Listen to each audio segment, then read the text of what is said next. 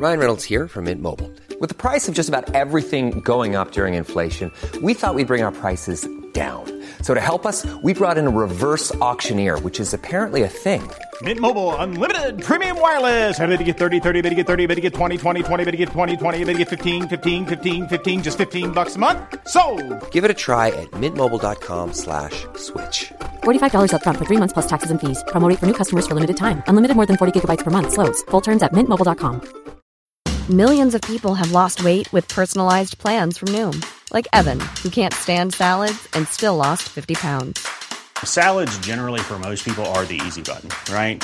For me, that wasn't an option. I never really was a salad guy. That's just not who I am. But Noom worked for me.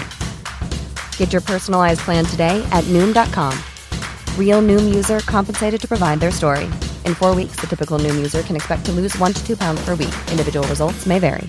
Hi, I'm Daniel, founder of Pretty Litter. Did you know cats tend to hide symptoms of sickness and pain? I learned this the hard way after losing my cat, Gingy. So I created Pretty Litter, a health monitoring litter that helps detect early signs of illness by changing colors, saving you money and potentially your cat's life. Pretty Litter is veterinarian developed, and it's the easiest way to keep tabs on your fur baby's health right at home. Go to prettylitter.com and use code ACAST for 20% off your first order and a free cat toy. Terms and conditions apply. See site for details.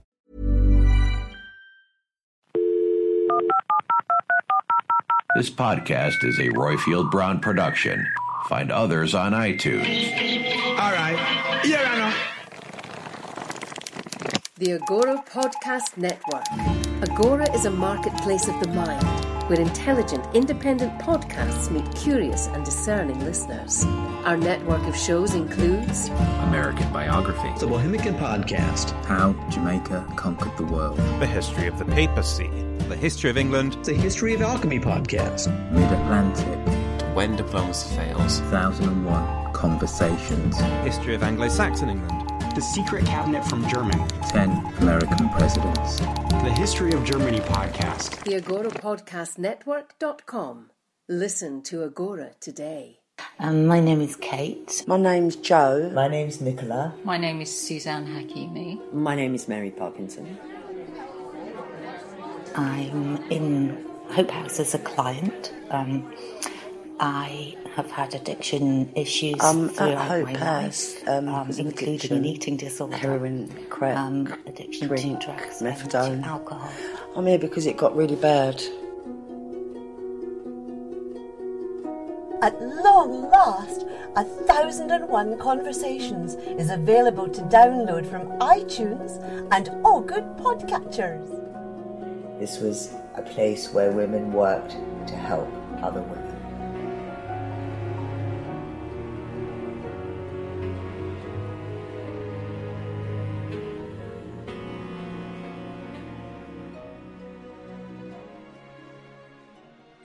It's the story of a cultural superpower that danced and sprinted its way to success. It brought the world reggae, Colin Powell, Rastas, hip hop, Bob Marley, and much more. Its story is told to you in full colour for your podcasting ears. It's the story of how Jamaica conquered the world. Search for it on iTunes. How Jamaica conquered the world. It's probably the best, least known podcast in podcastdom. Search for it today. Mr. Pop. That the only thing we have to fear is fear itself. Four score and seven years ago. When in the course of human events. And so, my fellow Americans, ask not what your country can do for you. Ask what you can do for your country. There is not a black America and a white America and Latino America and Asian America. There's the United States of America.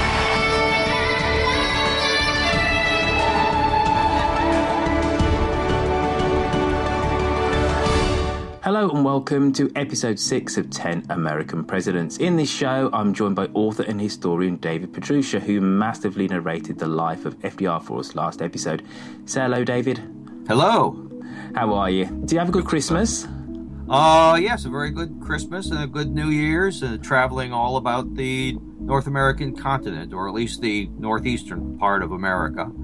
Uh, what did Santa get you? What did he get me? Good Lord. Uh, any weighty historical tomes? no, but I bought a book just the other day Mhm. in New York City, which was an oral history of, of, of, of Manhattan from the 1890s to the 1940s. So you actually were able to read someone who had met Teddy Roosevelt in like 1893. Oh, wow. Or a survivor of the Triangle Shirtwaist Fire. And I was reading that on the train last night. Uh, That's really interesting because um, something which I've never disclosed to any of the listeners, I'm a bit of an urbanist. I'm absolutely fascinated by cities, and I'm currently working on a new podcast with the New Statesman called CityMetric, which is all about cities and how they work. So I'm absolutely fascinated by the history of New York and Manhattan, and uh, so you, you'll have to give me a, a read of that. I will. Uh, it's it's called "You Must Remember This." That's the name of the book. It's a big. It was a big book to carry back, but I found it in uh, Greenpoint, Brooklyn, for Mhm. four bucks, and it was a great find. Well, um, as we say in Britain, I'll have uh, Bagsy on that uh, afterwards, after you've read it. But uh, this is not a show to be talking about the history of New York per se. This is our question and answer show where you, the listener, can pose questions or have posed questions to our expert to clear up any questions that you might have had after listening to the last show. Uh, but David, first, the first question comes from me um, over in uh, chilly, Toronto. Um, when and how did your interest in history first start? It started when I was a little kid, and I was fascinated by the presidents. And so I memorized them in order and all the things about them. And at that point, there were certainly fewer of them to memorize. uh, but I, I, I carried it off at a very tender age. Uh, so much so that an uncle of mine uh, built a little replica of the uh, White House for me to uh, keep little statuettes of all the pre- presidents. So instead of toy soldiers, I had toy presidents. And uh, another uh, relative gave me an illustrated history of the presidents, and so I was just off and running from from then on. And you know, the people would say, "Oh, little David, what do you want to be when you grow up? You know, a fireman, a policeman, a cowboy?" And I'd say a historian. Oh, And- wow. And it took me a while to get there, Mhm. uh, but eventually I did. You, you sound somewhat like a bit of a strange young boy, right, David? But but, but okay, which of those little president figurines was the most handsome?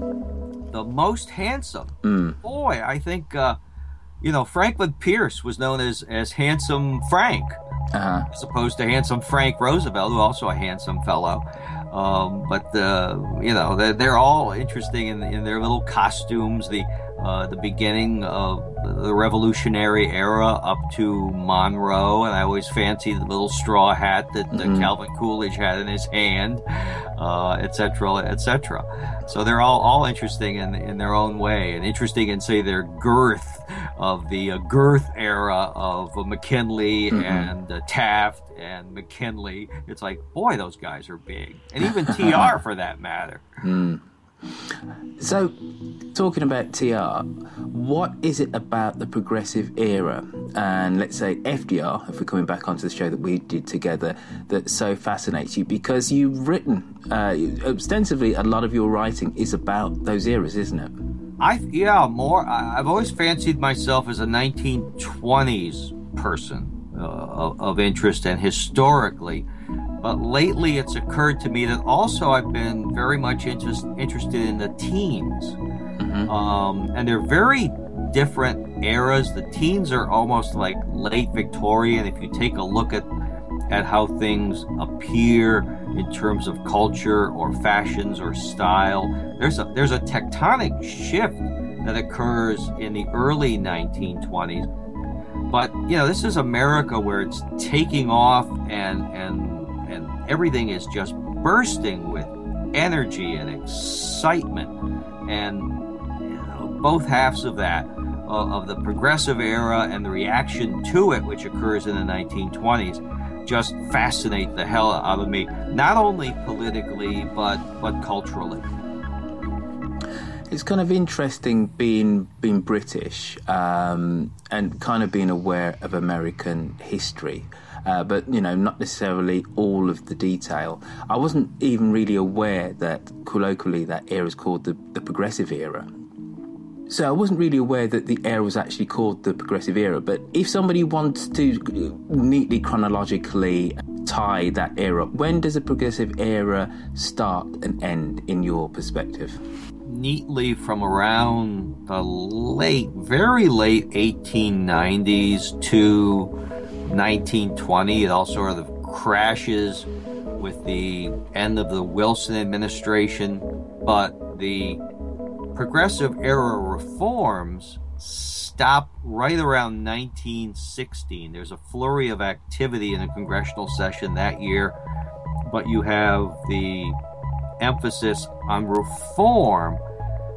There are reforms like the Federal Reserve Act and um, labor legislation, etc., etc. But it's an emphasis on electoral reform, battling the big city machines, primary legislations, uh, changing the method of election of United States senators from the state legislatures to the popular vote. Uh, initiative, referendum, mm-hmm. uh, a clean government thing, not and then, but it's coincidental with the populist era, where William Jennings Bryan gets up and running slightly before that in 1896 when he's running against McKinley. That's a more rural, economic, anti Wall Street sort of uh, peasants with pitchforks uh, matter of politics. But, but they share if not styles or geography, they do share certain interests in, in taking down the, the big guys of, of, of Wall Street. And you see with TR in that 1912 campaign, his third party run, uh, where, where he is against the accumulated power of big business, Wall Street monopolies, however you want to call it. Let me assert my firm belief that the only thing we have to fear is fear itself. December 7th, 1941, a date which will live in infamy. Give me your help not to win votes alone, but to win in this crusade to restore America. So, our first question is from listener Adam Vanami, who's from Denver, Colorado. My question is about the relationship between Stalin and FDR. In the podcast, you insinuate that Churchill really saw Stalin for what he was. And I'm wondering if you thought FDR kind of had his blinders on when he was dealing with Stalin and really didn't understand what he was going to become the same way that Churchill did. The difference between Churchill and Roosevelt in regards to Stalin really should be preceded by the question of Churchill versus Roosevelt in regards to their attitudes toward communism, Bolshevism, whatever. Churchill is a very avid anti communist, anti Bolshevik from the get go, from 1917. So his attitude towards Stalin is going to be colored by that. Roosevelt is not really an anti communist at, at really any point. Um, he is his administration. One of the first things he does is to recognize the Soviet Union. Uh, neither Hoover, nor Coolidge, nor Harding, nor Woodrow Wilson had done that. And then you see his attitude, Franklin Roosevelt's attitude towards domestic communists. Uh, there's a famous uh, situation where he's talking to Martin Dies, one of the early heads of the House Un American Activities Committee, where he supposedly tells Dies, "Some of my best friends are communists." So he thinks he can he can work with these these fellows, uh, and and he thinks he can probably charm just about anybody. He's also anti-colonialist, so he will uh, distance himself at the summits between Churchill, Roosevelt, and Stalin uh, against uh, Churchill and the British Empire. And he, he really believes that he can work with Stalin and create a better world. Now, one of the things that is a carryover from Franklin Roosevelt to Wilsonianism is Wilson has his League of Nations and Franklin Roosevelt has his United Nations. And to get Stalin and the Soviet Union into this new United Nations, he's willing to make concessions.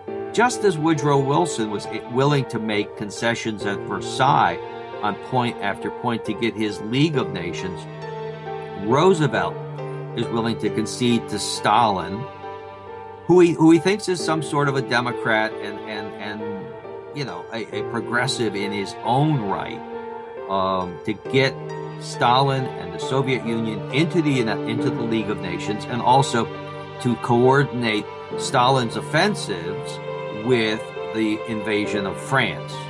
Now, that's sort of ironic because Stalin has been pushing for the invasion of, of Normandy for this second front anyway, so he should be on board uh, with that. And Roosevelt also wants Stalin to come in against the war in Japan once the Nazis are, are knocked out. So there's all these reasons why he's playing up to Stalin. Towards the end of his life, I think he catches on uh, a bit more to the danger of Stalin and what a double crosser and what an aggressive fellow he's going to be in the post war era. But it comes very late. And we, we get into the question of what would he have done later, which is always that what if sort of history, which I'm, I'm kind of uncomfortable with because um, when I was associated with baseball history, and I was, people would ask me who's going to win the World Series. And I would say to them, uh, I'm a historian, not a prophet. Mm-hmm. So uh, there's, there's, I think we're going to be getting a bunch of questions like, what would have happened if? And those questions are always difficult to answer. I'll try to give them my best shot. But what Stalin and Roosevelt would have come to had Roosevelt lived is, of course, in the in the realm of something beyond history. Okay, so um, you can tell you've done this broadcast podcast stuff before because you're foreshadowing uh, future questions. Atlas deutsche Front. Seit der Reichsgründung ist es durch 1914, June, Sarajevo. The heir to the throne of Austria-Hungary, Archduke Franz Ferdinand, assassinated, killed by a Serbian nationalist. About six weeks later, World War breaks out. Germany, Austria-Hungary, Russia, France, Britain, everyone is drawn into it starting in August, and then will America be drawn in? Uh, so we have a question from. Uh, I'm going to butcher the pronunciation of your name, so I do apologise. But uh, I'm not up on my Latvian. Uh, but Kristaps Andrejsons, I think, who does a very good podcast called The Eastern Border, which looks at Eastern Europe's relationship to Russia and the Soviet Union. So he's, uh, his question comes all the way from Riga um, in Latvia. And he says, This is a very painful question, to me at least. It's about the Baltic states and the annexation by the USSR in World War II. Over here, many believe that FDR was weak compared to Stalin and that he was completely overwhelmed and outmaneuvered by him during the peace talks. In some part, people here believe that FDR is also at least partly responsible for the occupation and the Sovietization of Eastern European countries because he didn't even try to oppose Stalin when it came to these countries being part of the USSR. Many people here were hoping that the USA would go to war to free Eastern European countries from the USSR still way late into the 1950s, but that never happened. And FDR's policies have largely contributed to the fact that even now we're wary about NATO and American guarantees towards our country. So I'd like to know more about FDR's attitude towards Stalin and whether there were any sources that mention what FDR thought about the Baltic states.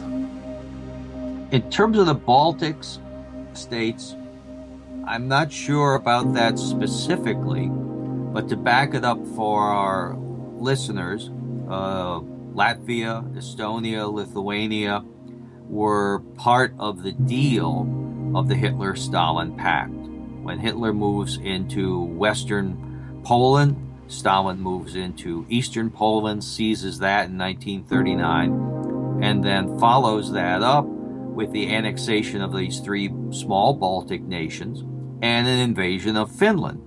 So Russia and Germany are allies. Um, Stalin uh, gets lucky in that Britain and France never go to war against him. I mean, logically, if the issue is the invasion of Poland, and France and Britain are going to declare war on Germany, they should have also declared war on Russia, but they don't. They don't bite off more than they can chew on that. And if you're going to undo what the initial impetus for war was, you should restore an independent Poland with its borders, which we do not. You should restore the Baltic states, which we do not.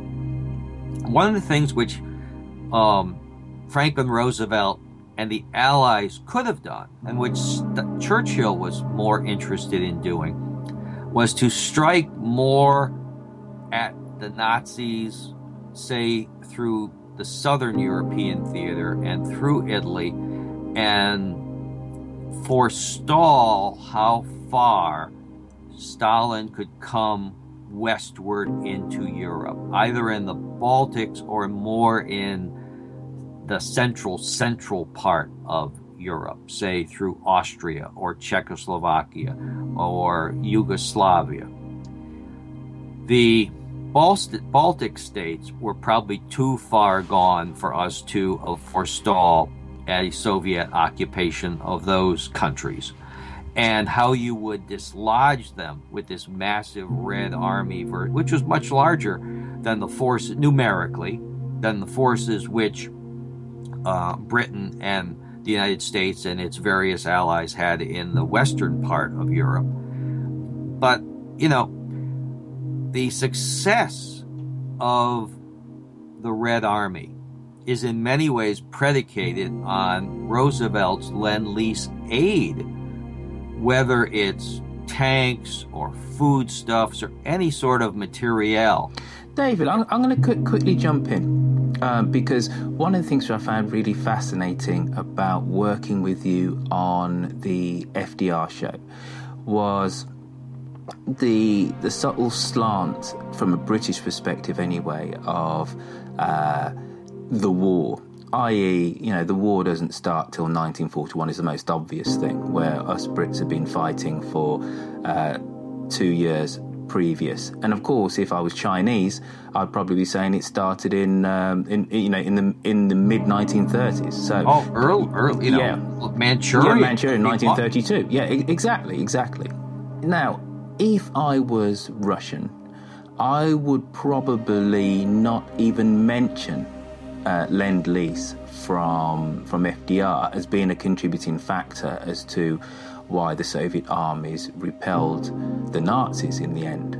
So, from a you know, without digging deeply into the weeds here, how much did that specifically really help the Soviet war effort? Because from a Soviet perspective, it's a case of, well, we moved our factories back behind the Urals. We had this capacity. We, we rallied everybody to the to the fatherland and etc. And it was and we did this by ourselves. And you know the folk in the West were just um, you know at best it was some rearguard action, but we really took the fight to the Nazis. And that, and that is definitely a Russian stroke Soviet perspective on it, isn't it?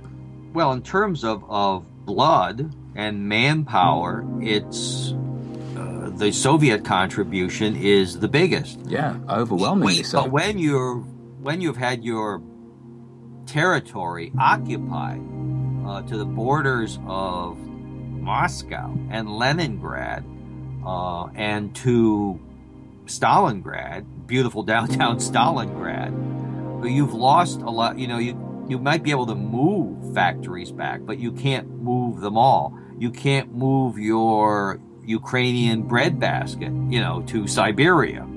So a lot of stuff is is they make up the slack with with American materiel. When Vice President Wallace, Henry Wallace, visits Siberia during the war, uh, he he just is amazed at how much he sees uh, um, in in Siberia and in the hinterlands, all marked "Made in USA." Um, so it's it's it's a balancing thing, but we could have probably cut off some of that aid as a as a leverage point as things progressed in 44 45 when things get dicey between the united states and um, the soviets. But roosevelt is not seeing that until very late even after now the fate of the baltic nations is tied in with the fate of poland. And the fate of Poland is tied into the 1944 election, where Polish Americans are getting wary about what's going to happen to their country in the post war. And will they turn on Roosevelt? And Roosevelt has to court Polish Americans. There's some polling data which indicates that a bunch of them, which which the Polish vote was historically very very strongly uh, democratic, as as democratic as the Jewish American vote, or as democratic as the Black American vote is is it becomes during Roosevelt. And if they jump ship, they could help switch that election in 1944. So Roosevelt has to court them. His situation is not helped by the fact that when Polish uh, uh, home army units revolt in Moscow or in Warsaw at the instigation of the Soviet Union and then are hung out to dry. They are set up to die in this Warsaw rebellion by the Soviets. And when the Americans and the British want to get uh, supplies to their Polish allies in Warsaw, Stalin says, no, you can't land your planes here in uh, our, our air bases, which are closer. We will not help these people. And that should be a wake up call as to what Stalin is really about. But FDR is not particularly interested in this. He expresses some frustration uh, about Eastern Europeans, Eastern European borders. He just doesn't seem to care. Hmm. Let's go on. We have a question from Brett von Schlosser. I'm going to say that again. Brett von Schlosser. I've always been curious about the whole initial thing. We've had related presidents in the past. There's two Presidents Adams, the two Presidents Harrisons, with no major name modifications. But the changes with Roosevelt, Roosevelt Teddy is President Roosevelt, but Franklin Delano Roosevelt is always FDR. Why? When Kennedy comes along, is was he trying to emulate FDR by going for JFK? After that, it seems like a similar thing repeats itself with the Bushes in a way. George H.W. Bush is President Bush. George W. Bush is always referred to simply as W. So, what is this naming convention? Well, TR starts it off. I mean, it's not just Teddy Roosevelt. It's he's he's the first initial FDR, maybe emulating TR. He certainly tried to emulate him in in many a way stylistically early in his campaign. So TR begats FDR. JFK, uh, John F. Kennedy. I'm not quite sure what was the impetus for that because the relationship between the Kennedy family and uh, Franklin Roosevelt certainly was up and down. Joe Kennedy, Jack Kennedy's father, is an ally of Franklin Roosevelt at first, and then they, they split on the issue of the war and isolationism. But the uh, the guy that was not mentioned in that question, who has the closest relationship to Franklin Roosevelt, and is another initial guy, is LBJ. Of course, yes. LBJ uh, regarded Franklin Roosevelt as one of his daddies you know, anyone who was like a protege of L or a mentor of LBJ was was was uh, uh, one of his daddies, and he thought of himself and thought of himself as the I think thought of the Great Society as the New Deal 2.0. Mm-hmm. Uh, he wanted that to be his legacy, and but he gets caught up in a war like Franklin Roosevelt does, and it doesn't turn out as well. It turns out sort of like uh, a Woodrow Wilson sort of war, except uh, except we don't win that war. Now with the Bushes, that's kind of interesting because we don't get into uh, you know we've got the first name thing being the same, like the Adamses like John Adamses and John Quincy Adamses, uh, Adams, but um, you know we didn't call John Quincy Adams Q. uh, but but once we're into the initial thing, and and and not only initials, but think of acronyms. Think of, of how things are shortened words now, which which uh, which goes on all the time. Where we've had linguistic differences, where who in the 19th centuries century would have called vegetables veggies. Okay? Uh-huh. And and then we create all these words now. Look at all the hashtag type words or or this this combination of words where there's there's like a whole new language evolving. Now part of it is because of technology. But we are really playing around with our language and, and just combining words and breaking them apart and having all these these initials and shortcuts where where I, we we never had it before where the technology is evolving but also so is our linguistics.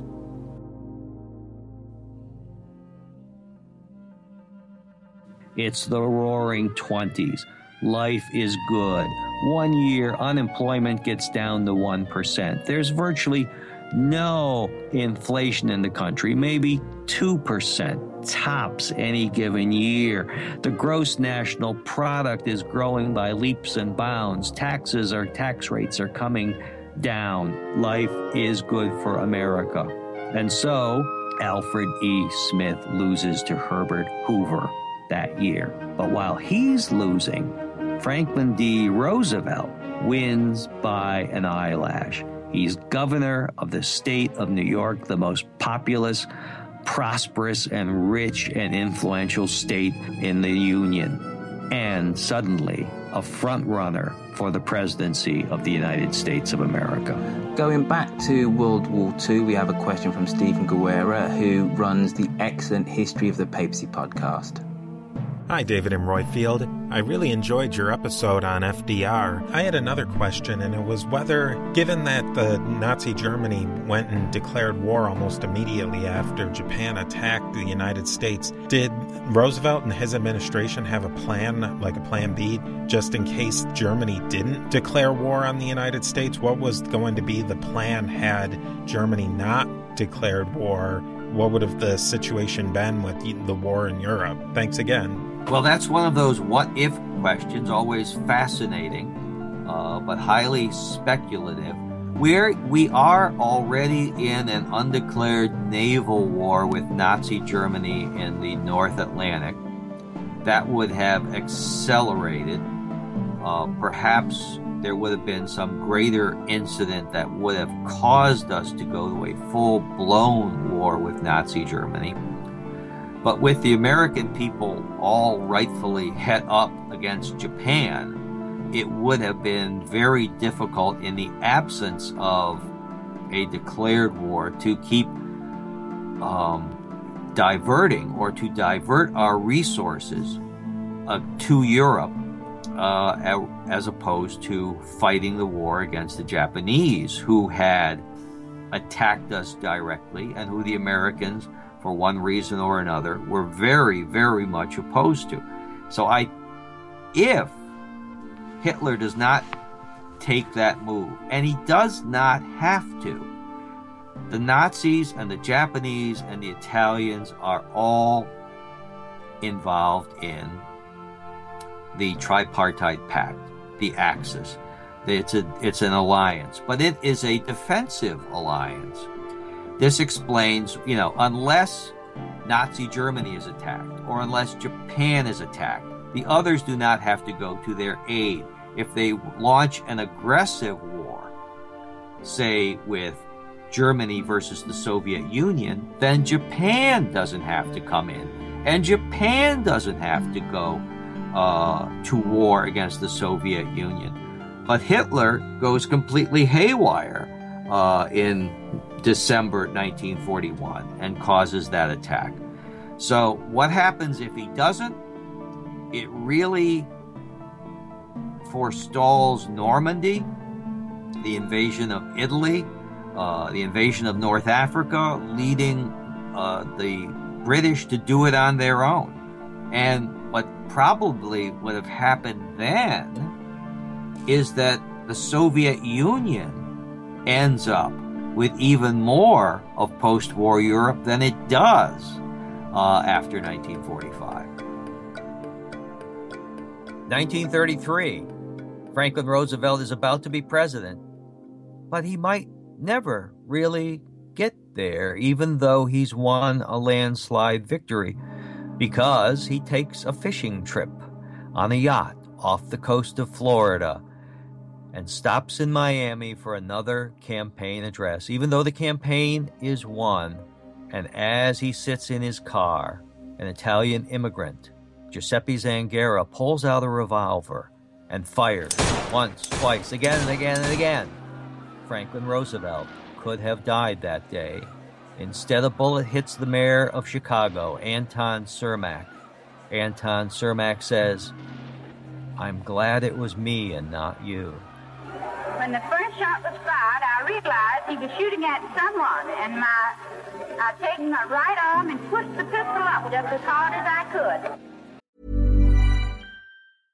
How would you like to look five years younger? In a clinical study, people that had volume added with Juvederm Voluma XC in the cheeks perceived themselves as looking five years younger at six months after treatment. Look younger, feel like you. Add volume for lift and contour in the cheeks with Juvederm Voluma XC. Reverse signs of aging by adding volume to smooth laugh lines with Juvederm Volure XC. For important safety information and to find a licensed specialist, visit juvederm.com. That's J U V E D E R M.com. Not for people with severe allergic reactions, allergies to lidocaine, or the proteins used in Juvederm. Common side effects include injection site redness, swelling, pain, tenderness, firmness, lumps, bumps, bruising, discoloration, or itching. There's a risk of unintentional injection into a blood vessel, which can cause vision abnormalities, blindness, stroke, temporary scabs, or scarring. Talk to a licensed specialist to find out if it's right for you. Millions of people have lost weight with personalized plans from Noom, like Evan, who can't stand salads and still lost 50 pounds. Salads, generally, for most people, are the easy button, right? For me, that wasn't an option. I never really was a salad guy. That's just not who I am. But Noom worked for me. Get your personalized plan today at Noom.com. Real Noom user compensated to provide their story. In four weeks, the typical Noom user can expect to lose one to two pounds per week. Individual results may vary. Hey, I'm Ryan Reynolds. Recently, I asked Mint Mobile's legal team if big wireless companies are allowed to raise prices due to inflation. They said yes. And then when I asked if raising prices technically violates those onerous two year contracts, they said, What the f are you talking about, you insane Hollywood ass? So to recap, we're cutting the price of Mint Unlimited from $30 a month to just $15 a month. Give it a try at mintmobile.com slash switch. $45 upfront for three months plus taxes and fees. Promo rate for new customers for limited time. Unlimited more than 40 gigabytes per month. Slows. Full terms at mintmobile.com. I'm Sandra, and I'm just the professional your small business was looking for. But you didn't hire me because you didn't use LinkedIn jobs. LinkedIn has professionals you can't find anywhere else, including those who aren't actively looking for a new job, but might be open to the perfect role, like me. In a given month, over 70% of LinkedIn users don't visit other leading job sites. So if you're not looking on LinkedIn, you'll miss out on great candidates like Sandra. Start hiring professionals like a professional. Post your free job on linkedin.com/people slash people today. Franklin Roosevelt will go on to become president. Craig Beck in Sydney, Australia, a history teacher. Hey guys, through my own studies, I've learnt that FDR learnt much from watching Woodrow Wilson. What do you think is one of the major foreign policy lessons that he actually learnt from Woodrow Wilson in office, and how do you think this affected the way he handled America's entry into World War II? Roosevelt, of course, is is handed this great entree into the war, a great but terrible entree with Pearl Harbor, where there is no choice about America coming in. Um, Wilson is a very stubborn individual. Roosevelt, as we mentioned earlier, does not learn from Wilson's experience with the League of Nations and having to make so many concessions to his allies in order to get it through. He's making concessions to Stalin in order to get the League of Nations through. But what he does learn is he needs to cooperate more so with the Republicans and with domestic uh, opinion than Wilson ever learns. And this is something, this is something from my previous book, 1920, The Year of the Six Presidents. And it's a letter which Franklin Roosevelt writes to Eleanor about Wilson's failure to bring the Republicans and the Congress into the game about treaty making. And he writes The business of the President and the Secretary of State negotiating and signing a treaty and then handing it cold to the Senate is all wrong. If I were doing it, I'd take the Senate and maybe the House into my confidence as far as I could. I'd get them committed to a principle and then work out the details in negotiations. In that way, the thing could be secured. So I think he, he he's going to work with the Congress more, work with the Republicans more. You know, even at the beginning of his administration, he does something which uh, Wilson has no interest in. Wilson has no interest in bringing Republicans into his administration, just has no use for it. But what does Roosevelt do?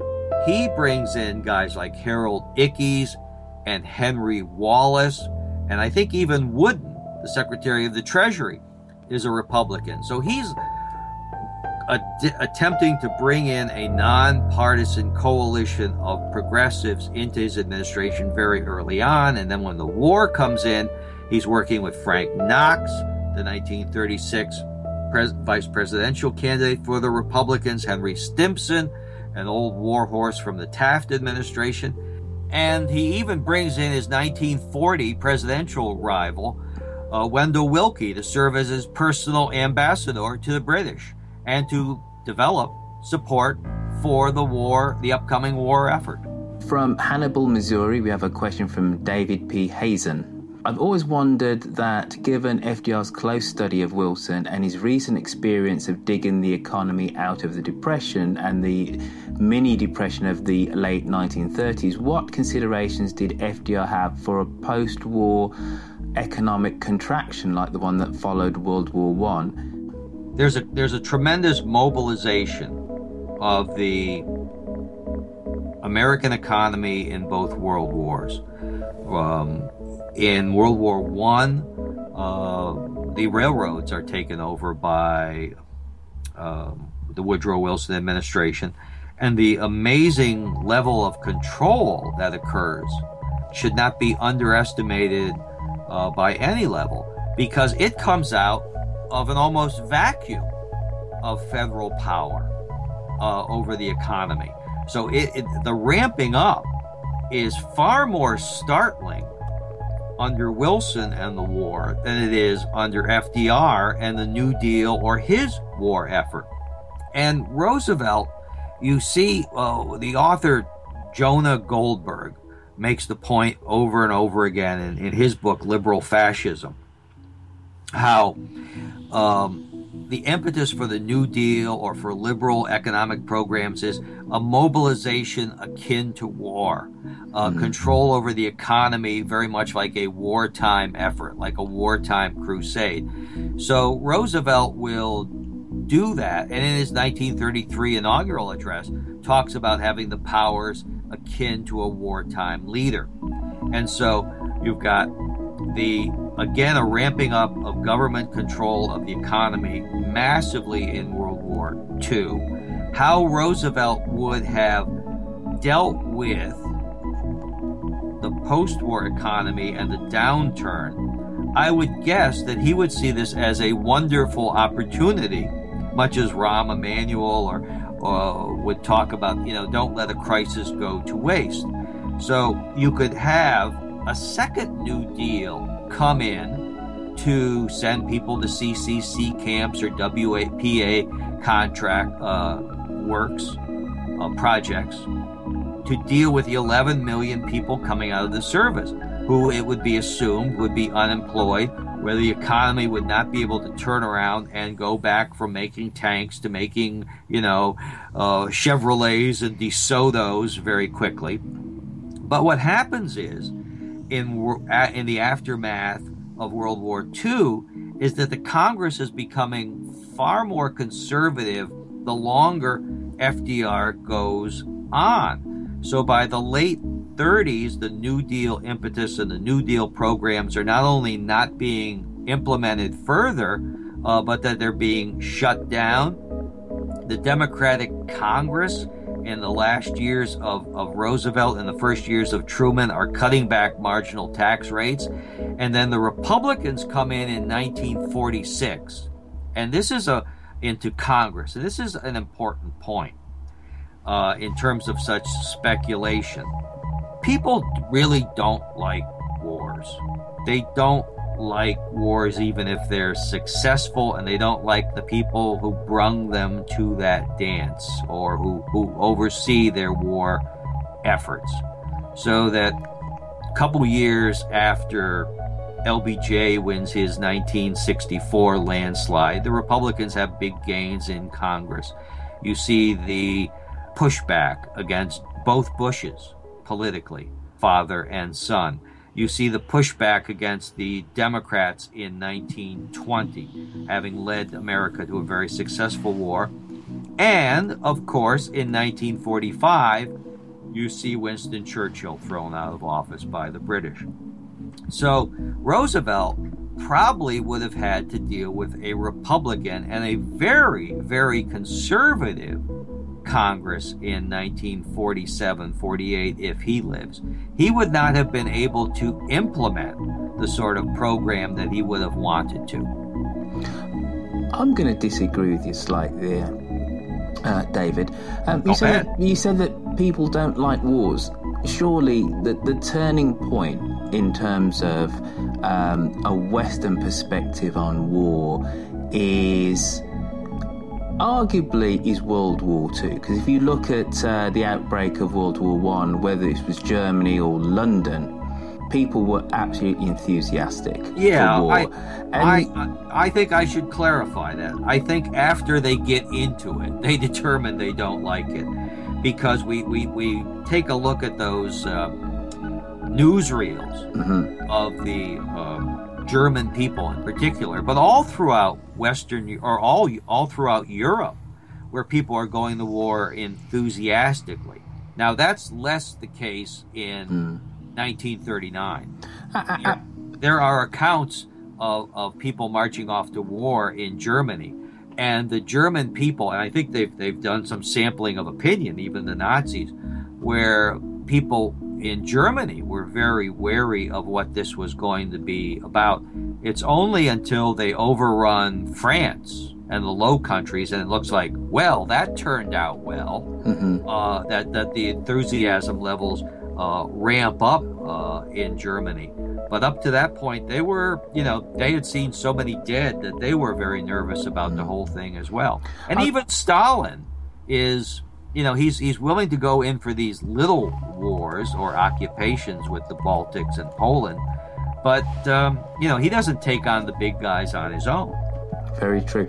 Um, it's interesting again from a, a British perspective. Uh, somebody who's always been a student of history, uh, Britain goes to war in 1939 uh, with an empire, and automatically Australia, New Zealand, and Canada declare war as well. And we come out of that war six years later, a small country where we're absolutely bankrupt. Uh, on paper, we still have an empire, but this hasten, but uh, the war hastens the empire's end. But what the war does from a British perspective is actually to galvanise and to create um, a small Britain a nation state Britain And the fulcrum of that identity is very much the Blitz and the fact that we are this small country, and for some 18 months we we faced off uh, the, the worst tyranny that the world had ever known. So it's interesting. Did, did Britain go to war gladly? Absolutely not. But that war fighting generation takes great pride in actually the fact that in, in, in their service, and also the creation of a new Britain, one which has welfare safety nets. The National Health Service is one of the great things actually to come out of that experience. And moving this slightly on to, to America, it appears to me that the big difference in terms of um, World War One and the post uh, the post depression that the United States suffers then, as opposed to World War II, is surely that there were no. It, Europe had been decimated, so there was a massive demand. Literally, whatever the Americans did post World War II, there's going to be a massive demand for goods. And really, this is all about uh, the Marshall Plan, isn't it? That you gave Europe the money uh, not only to rebuild itself, but also to purchase American goods. And that's what fuels this economic boom, which lasted all the way to the, to the early 1970s. And that's what didn't happen in World War One because Britain, France, uh, just were not devastated, and even Germany were, wasn't as devastated as it was um, in 1919, as opposed to uh, it was in 1945. Yes, certainly Berlin isn't blown to bits in 1918, uh, nor London, really, despite dirigible attacks. Uh, um, and and northern France is northern. It's the devastation uh, is the physical devastation of the territory is pretty much limited to northern France in World mm. War. So there's this huge, huge difference uh, at least in Western Europe. I mean, in Eastern Europe, I mean, everything is, is a mess, or in the old Russian Empire. Um, and of course, the economic dislocations caused by the by the fall of the Austrian Empire. But yes, that's that's a massive difference. But also, there's a there's a galloping of technology which we're still seeing today, and it's probably accelerated, where we can make all sorts of mistakes uh, economically, or there can be this problem here or there. But we are just inventing newer, better things, uh, ways to do things um, all the time. And the depression, and I think the war itself, short circuits where this economic technological boom is going to come from, but that it takes off in the 50s and 60s, and right now the whole electronic thing, which which causes us to not have to stockpile things or go to stores or to allocate resources, uh, you know, a hundred times better than they were before, or not have to invest in an army of secretaries with gallons of whiteout to get a simple memo out anymore.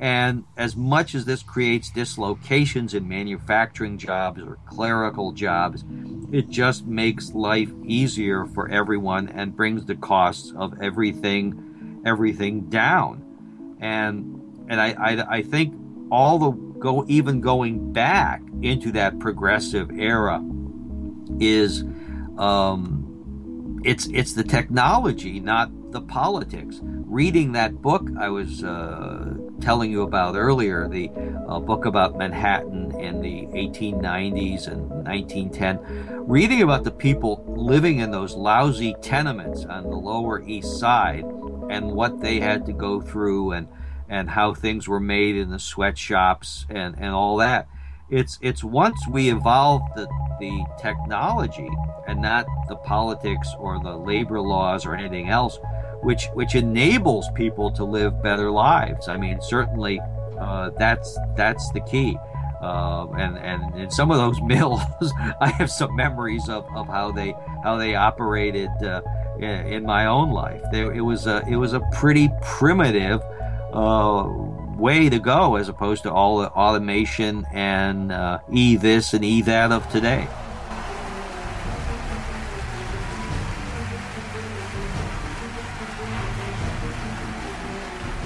Hoover, Mr. Chief Justice, my friends, this is a day of national consecration, and I am certain that on this day my fellow Americans expect that on my induction into the presidency, I will address them with a candor and a decision which the present situation of our people impels. This is preeminently the time to speak the truth, the whole truth, frankly and boldly. Nor need we shrink from honestly facing conditions in our country today. This great nation will endure, will revive, and will prosper. So first of all, let me assert my firm belief that the only thing we have to fear is fear itself. The nation demands action. In 1933, it needs action. I shall ask the Congress for the one remaining instrument to meet the crisis. Broad executive power to wage a war against the emergency as great as the power that would be given to me if we were in fact invaded by a foreign foe. Another reading that I got, David, from, from our show together was, and, and first off, just so the listeners are, are, clear, I'm somebody who is politically left of centre, if that hadn't been made uh, abundantly clear. And um, I appreciate that someone who's politically left of centre, in Britain it means one thing, and in America uh, it means that I'm probably further over to the left because your centre of political grav- gravity is somewhat to the right of everybody in, in Western Europe. So I, just, I hold that one, I hold that up there just so people know exactly where I'm coming from. One of my readings, actually, of um, your graphic and detailed description of the New Deal and the you know the second round of New Deals and the uh, the mini depression of the late 1930s after the, the Great Depression was if you look at um, a government taking control and command of the economy as the United States did in World War II, that actually um, the New Deal wasn't enough. That actually, if uh, you could take, you know, one reading of this is that if FDR had had the uh, the foresight and the vision to absolutely take control, almost Soviet style, of the United States' economy, that um, the New Deal would have been an absolute qualified success. It was a success in terms of PR, and it was a marginal success in terms of getting um, those top line figures of unemployment down. But as you um, explain, looked over the what six well no uh, you're American so the nine years between him coming into power uh, or eight years of him coming into power and then America going to war uh, the unemployment figures came down by what maybe 8% from a high of 24 25% you know so it wasn't uh, the, it doesn't get I think any lower than 14 or 14 mm, is the average. It's, yeah. it's, it's very high and of course, how much of that is brought down by you might have a million people doing, oh, what would be called inhospitably or uncharitably make work jobs. Mm. You know, whether it would be, I mean, they could be valuable, and a lot of the work they did uh, endures. That's that's one of the uh, things that people see very favorably about the New Deal is that it created solid tangible uh, works, whether it was uh, a post office or a bridge, what we call infrastructure today, yeah. or sending people out into the woods to uh, uh clear up uh, brush or, or, or, or, tidy up national parks. But if you, if you take the million people out, then yeah. the uh, unemployment rate is even higher. Well, one of the enduring icon, iconic images of America is the Golden Gate Bridge. And it was only after doing this show that it occurred to me whilst doing the research that that is an infrastructure project from the New Deal. Right. Uh, of course, some of our iconic uh, projects, you know, precede that. Um, in uh, the George Washington Bridge, mm-hmm. uh, connecting northern New Jersey and northern Manhattan, which is which is the the the only bridge really connecting uh, Manhattan to Jersey, is uh, was done uh, under Hoover. And there's an interesting story where a, a, a real demagogic fellow from North Carolina uh, alludes to this bridge when he's talking about uh, Herbert Hoover. I'm digressing now, but I, I wanted to haul this one out. He says, in New York City, they uh, built a bridge and they named it after Hoover uh, because uh, it was, uh, it's wet on the bottom, meaning for prohibition, dry on the top, and it goes both ways. that, that's a brilliant quote. That's a brilliant right. quote. But that, that guy was a real, that, that guy was a real screwball. He's elected in 1932 in North Carolina Mm-hmm. And what he would do is he would play the populist uh, card, where his opponent, his Democratic opponent, the incumbent, he would uh, read from a menu where the guy lived in Washington at the res- at the hotel, and and and talk about how he ordered caviar for breakfast and had to dress in tuxedos to go to lunch, and it was real uh, out Huey Long, Huey Long. Uh, and and the bad news is that this guy became a serious anti-Semite, uh, even working with known uh, uh, known fascists in the Senate. So it really, uh, you see that uh, some of these populist movements have very bad byproducts to them. Moving swiftly on, I tell you, a lot of the listener questions are kind of uh, obsessed with comparis- comparisons with uh, Woodrow Wilson and uh, Craig Beck back in Sydney, Australia. And he says Woodrow Wilson in the Big Three meeting was considered the optimist amongst Lloyd George, who was the realist, and George Clemenceau, who was the pessimist. What was FDR's stance on what happened at Versailles and Wilson's position on it? Well, in terms of, of at Versailles, we really don't know. And we, we do have a, we are a witness or we have some information about Roosevelt coming back with uh, Wilson to America after Versailles, or maybe during Versailles, I'm not quite sure which. And Roosevelt was trying to get some information from Wilson as to what was going on. And Wilson was extremely standoffish about the whole thing, whether it was uh, about just dealing with Franklin Roosevelt, who heated the relationship between the two. Well, we might as well get into this since so many of the questions involve Franklin Roosevelt and Woodrow Wilson and comparing them.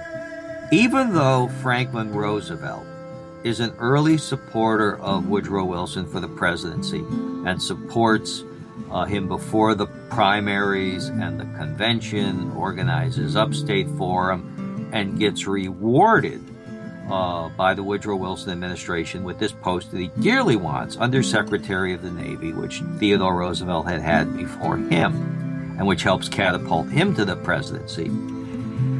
Um,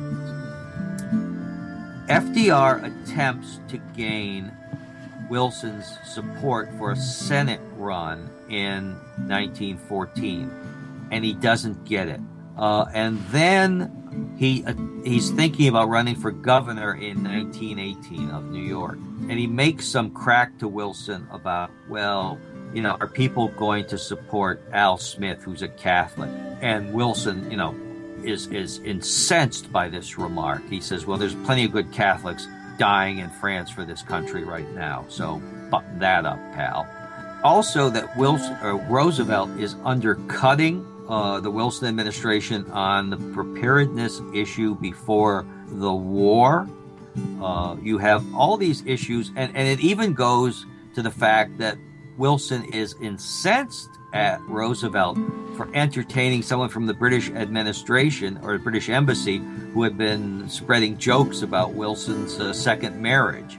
So it's not a healthy relationship between the two.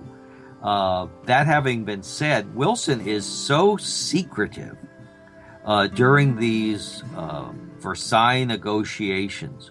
You know, he talks about in the 14 co- uh, points open covenants openly agreed at. And he doesn't even allow anyone from the uh, American delegation to sit in with him uh, when he's with the big three, Clemenceau and Lloyd George.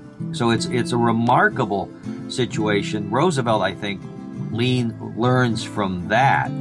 Uh, but they they have very different styles, even though in some ways they, they are pursuing the same goals. In many ways, the same goals.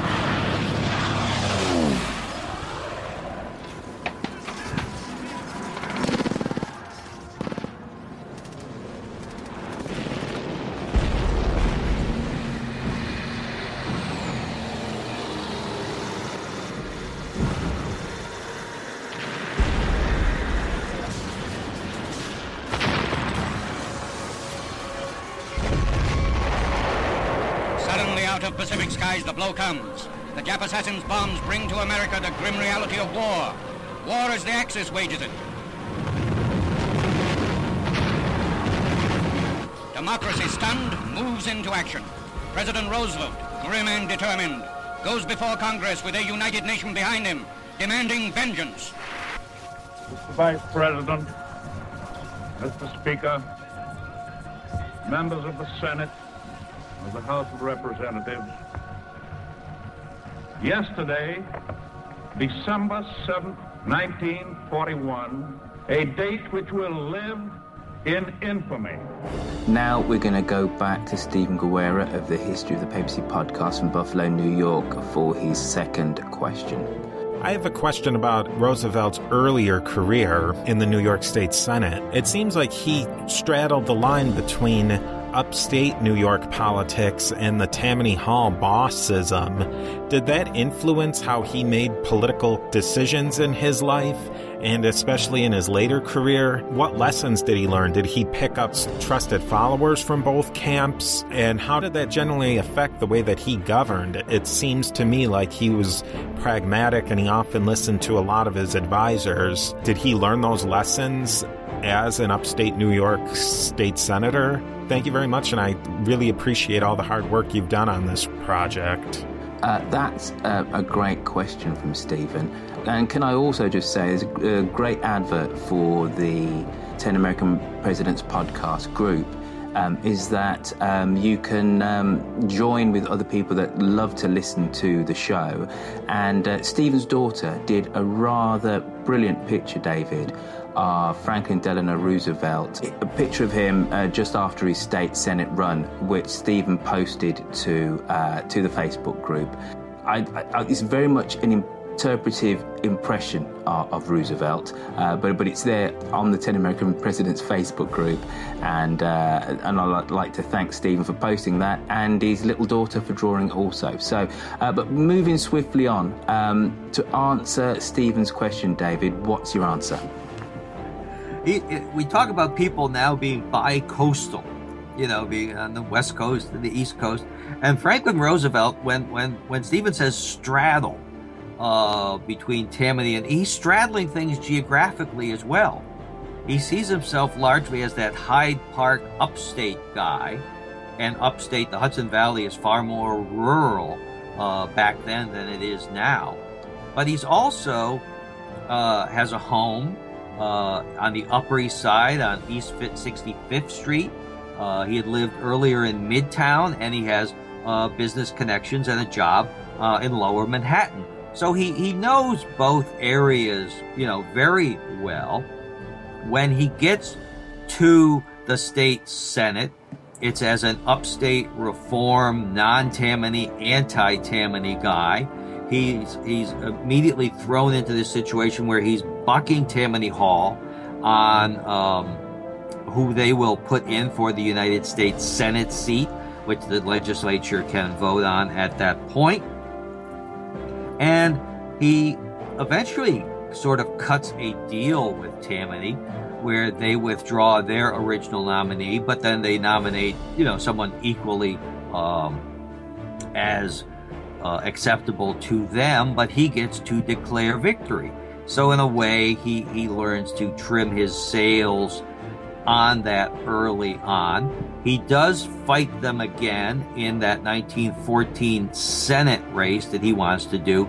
They put up a candidate, James W. Gerard, who was Wilson's ambassador to Berlin, and they crush him.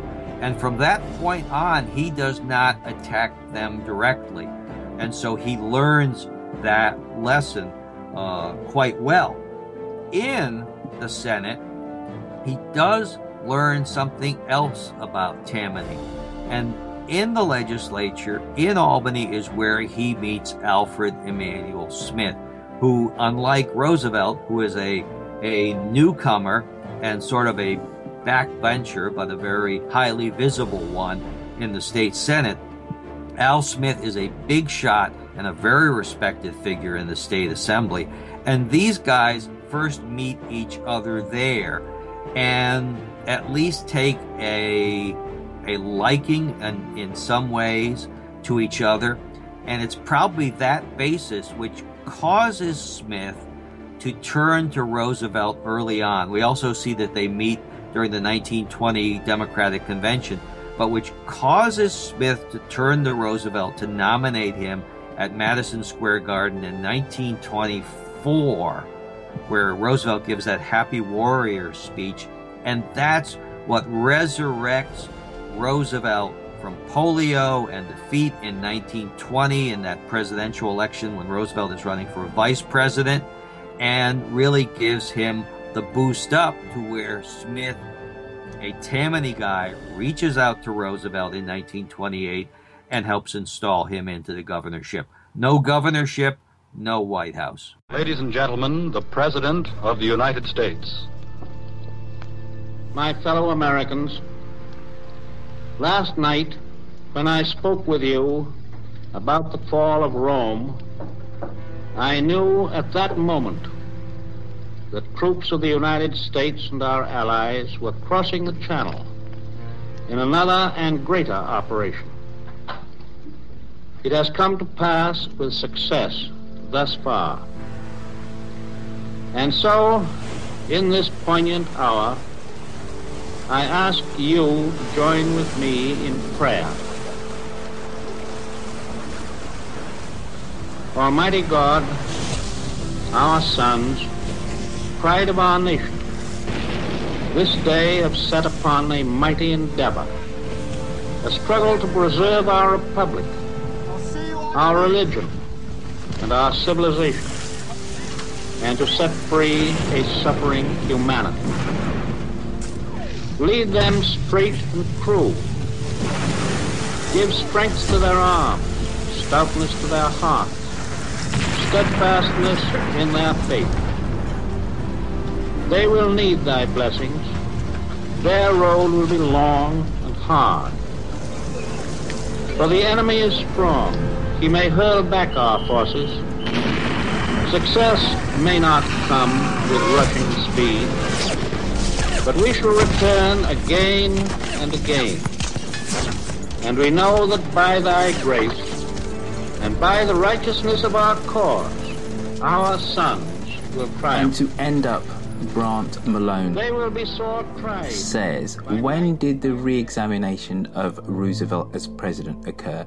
David mentioned at the end of the podcast that people have re-evaluated the Roosevelt presidency, but in what ways has this re-evaluation been more positive than before, and what ways has it been more negative? Well, you're seeing uh, a few more studies about whether the economics of it worked. But I, I, I think we're also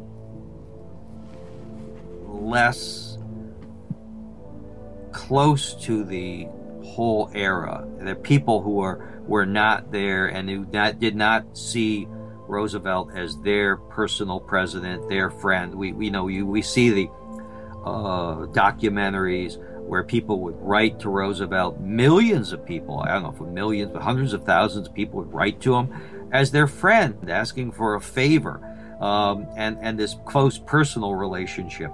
And the earlier the New Deal historians could put out uh, the facts about Roosevelt, but perhaps not would perhaps gloss over them quicker. Um, and now we see more about the Roosevelt style, which could often be very duplicitous. And I, I, I think people are, are more comfortable with that, with looking at that and not seeing this as as a complete uh, junking of admiration for Roosevelt. So I would say that it's not that his reputation has been downgraded. I think it's less looking at him uh, with with blinders. Also, it seemed to me about ten years ago that when people looked at the three Roosevelts, and there was a, actually a book out maybe five years ago now called "The Three Roosevelt" by Roosevelt's by James MacGregor Burns, that the reputation, or not the reputation, but the interest in them seems to vary as time goes on. And Roosevelt was Franklin Roosevelt was the big dog for decades and dec- uh, decades. But then what had happened is we're still riding a big Theodore Roosevelt boom, where you see so many books about Roosevelt and there's just this fantastic fascination with him. But also, up to about 10 years ago, you also saw a big, as, as feminism and issues like that increase, a tremendous greater increase in interest in Eleanor. And Franklin, who had been, you know, the big guy, had, had almost receded into third place. But now you see him rising up again in public interest. And I think that is because of the poor economy and how you deal with a poor economy, how you deal with a great depression, or how you deal with a great recession. I think it's a little bit more simpler than that. And this is uh, somebody, again, is a, a student of history. Um, what I always seem to notice is that at the end of someone's tenure, whether they're a king or a president or an emperor, if they've died on a relative high, at some point there's historical revisionism. And if they've ended their tenure on a relative low, ditto. And the revisionism works in, in the opposite direction. So, if you look at uh, this from an American perspective, somebody like um, President Grant historically has been uh, a failure, but there is a revisionist out there uh, or revisionists, and they're saying, but actually, but he's a proto civil rights uh, precursor. He was a friend of African Americans, etc. You have, and then a, a, very dramatic example in the other way, somebody like uh, President Jackson, who has rode a relative high wave of uh, support until relative recently where revisionists have now looked at him and said, "But actually, but um, he was a slave-owning bastard who." Um, trampled on the rights of Native Americans and etc. etc. So and Jefferson. Yes, and absolutely. And Jefferson would be the classic example and, of that. And, and, not just because of the slaveholding thing. People are really down on him on a, on a lot of uh, ways, which which certainly plays havoc with the old Democratic party custom of holding Jefferson Jackson Day dinners. Absolutely. Haven't, haven't heard of those in a while. and and the and it goes the other way with uh, Truman and uh, Truman first, and then Eisenhower uh, being ratcheted upwards. The guy where uh, this does not, and Reagan, Reagan uh, going upwards, and I Mhm. think even uh, the first Bush, though not the second. Uh, but the guy where where this is not working for is is Lyndon Johnson. Yes, he he's stymied by by Vietnam, Right. Ni- That- neither neither ideology, neither wing of American thought is comfortable with him. which I, I think is somewhat harsh considering that um, he took some very brave decisions to do with civil rights and actually um, did literally knock heads together and work the American political system. But no, when you look at the optics of his tenure, um, it's it's fundamentally it's Vietnam and LBJ. LBJ, how many kids did he kill today? Right, and and just his personal style, which uh, people overlooked in 1964, uh, but which just doesn't fly. Absolutely. Um, David, this has been fascinating. Um, we're going to work again together, Yes. aren't we? Yes. So we're going to do we're going to do TR. Yes. And we are also going to do a new podcast. Um, what's that new podcast? Well, I think it's uh, 10 or 11 or some number of presidential elections.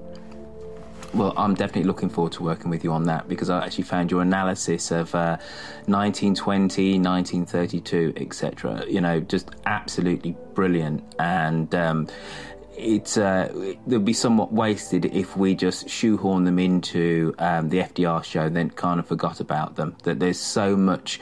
Uh, more that we can learn about the American political system and how it's developed through looking at its elections.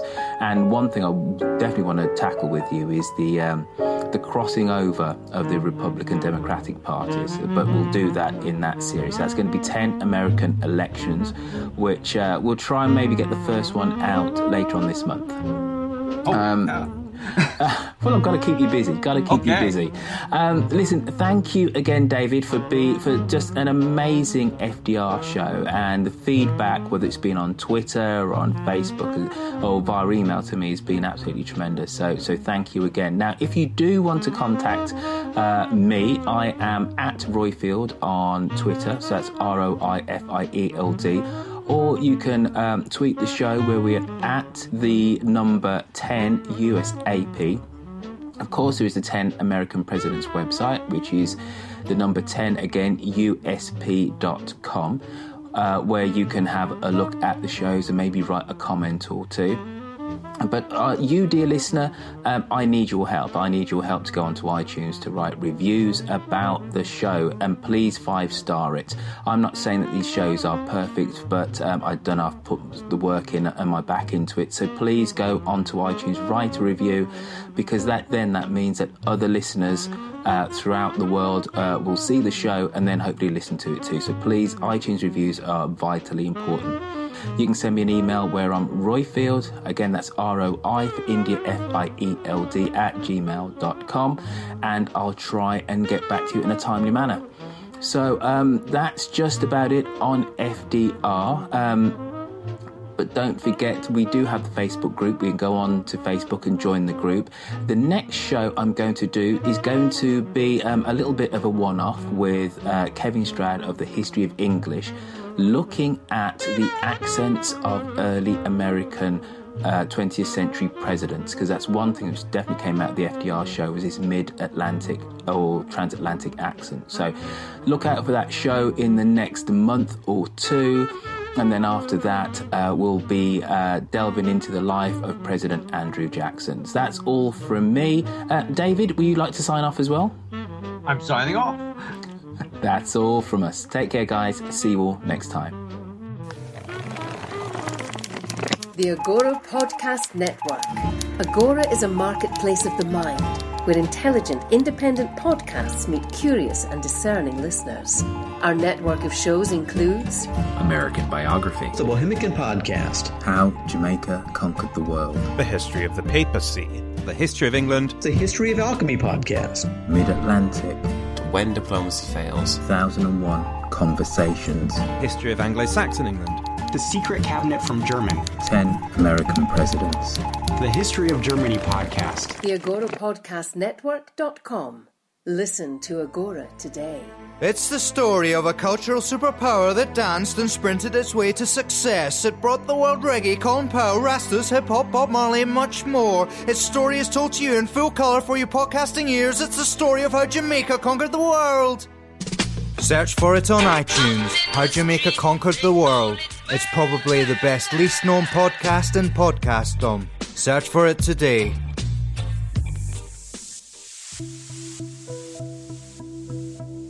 Hey guys, my name is Zack Twamley, and I run the podcast When Diplomacy Fails. When Diplomacy Fails is a history podcast that looks at the build up to, breakout of, and consequences of various wars in history.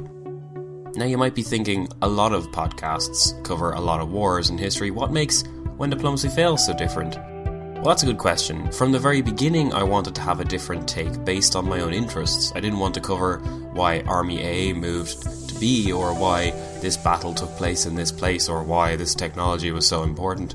I prefer to look at the whole human agency aspect of it, the diplomatic part of it, the reasons why war was necessary and peace simply could not be preserved.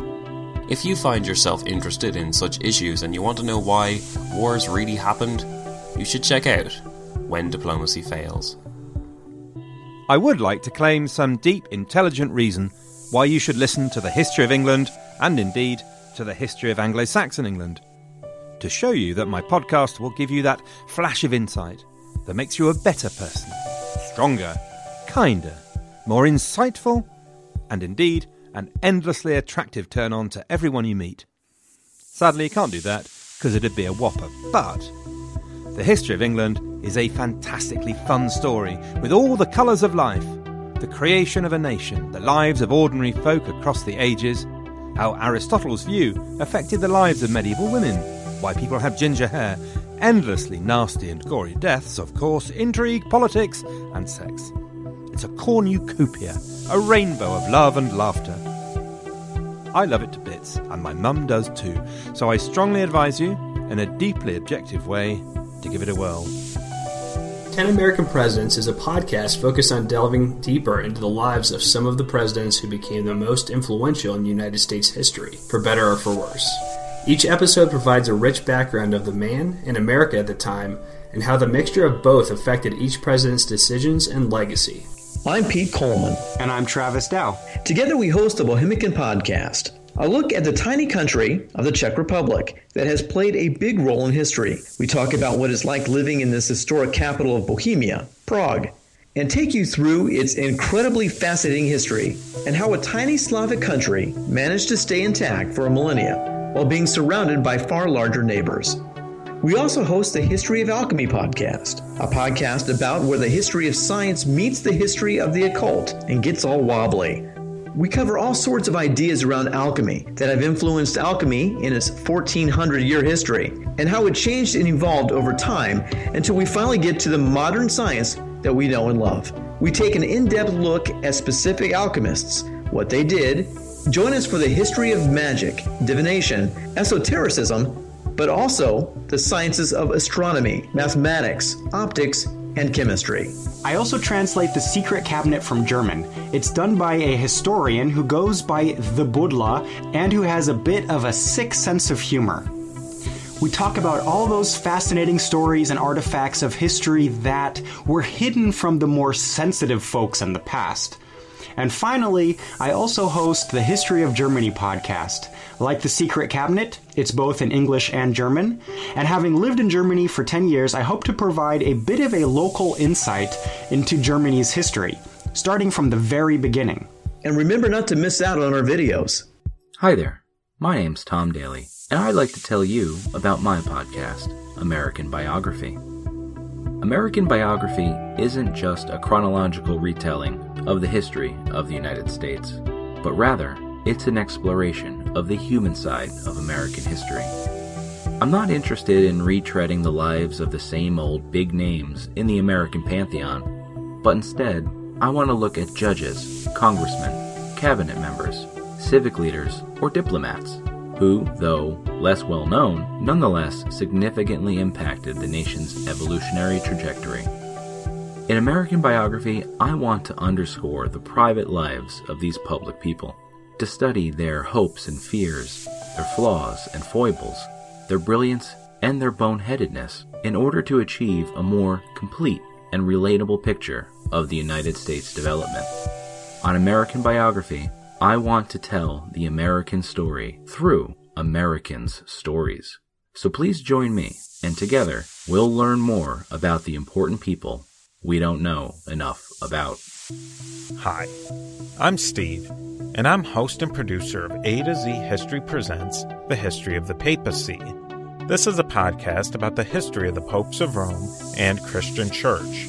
The History of the Papacy podcast is an interactive show where you will be joining our tour group that will visit all the usual interesting points in papal and Christian history.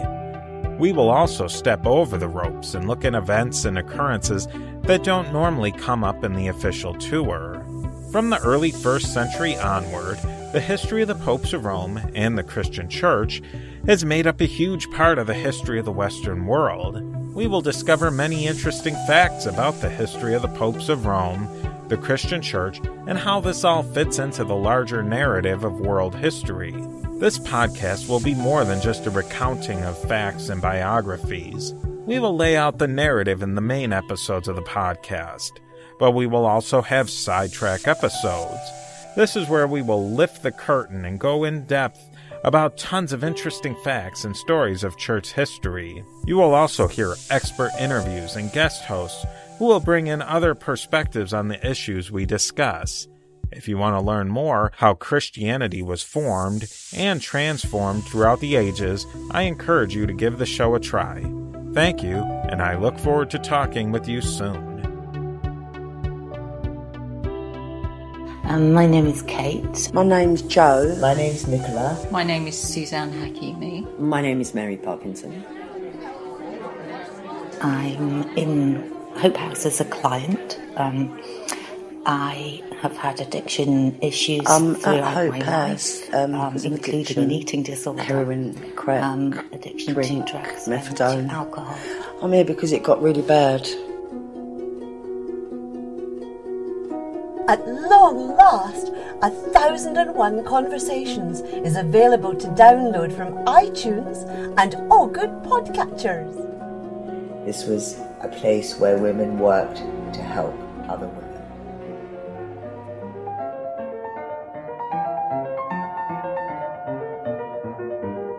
Listen to Agora today.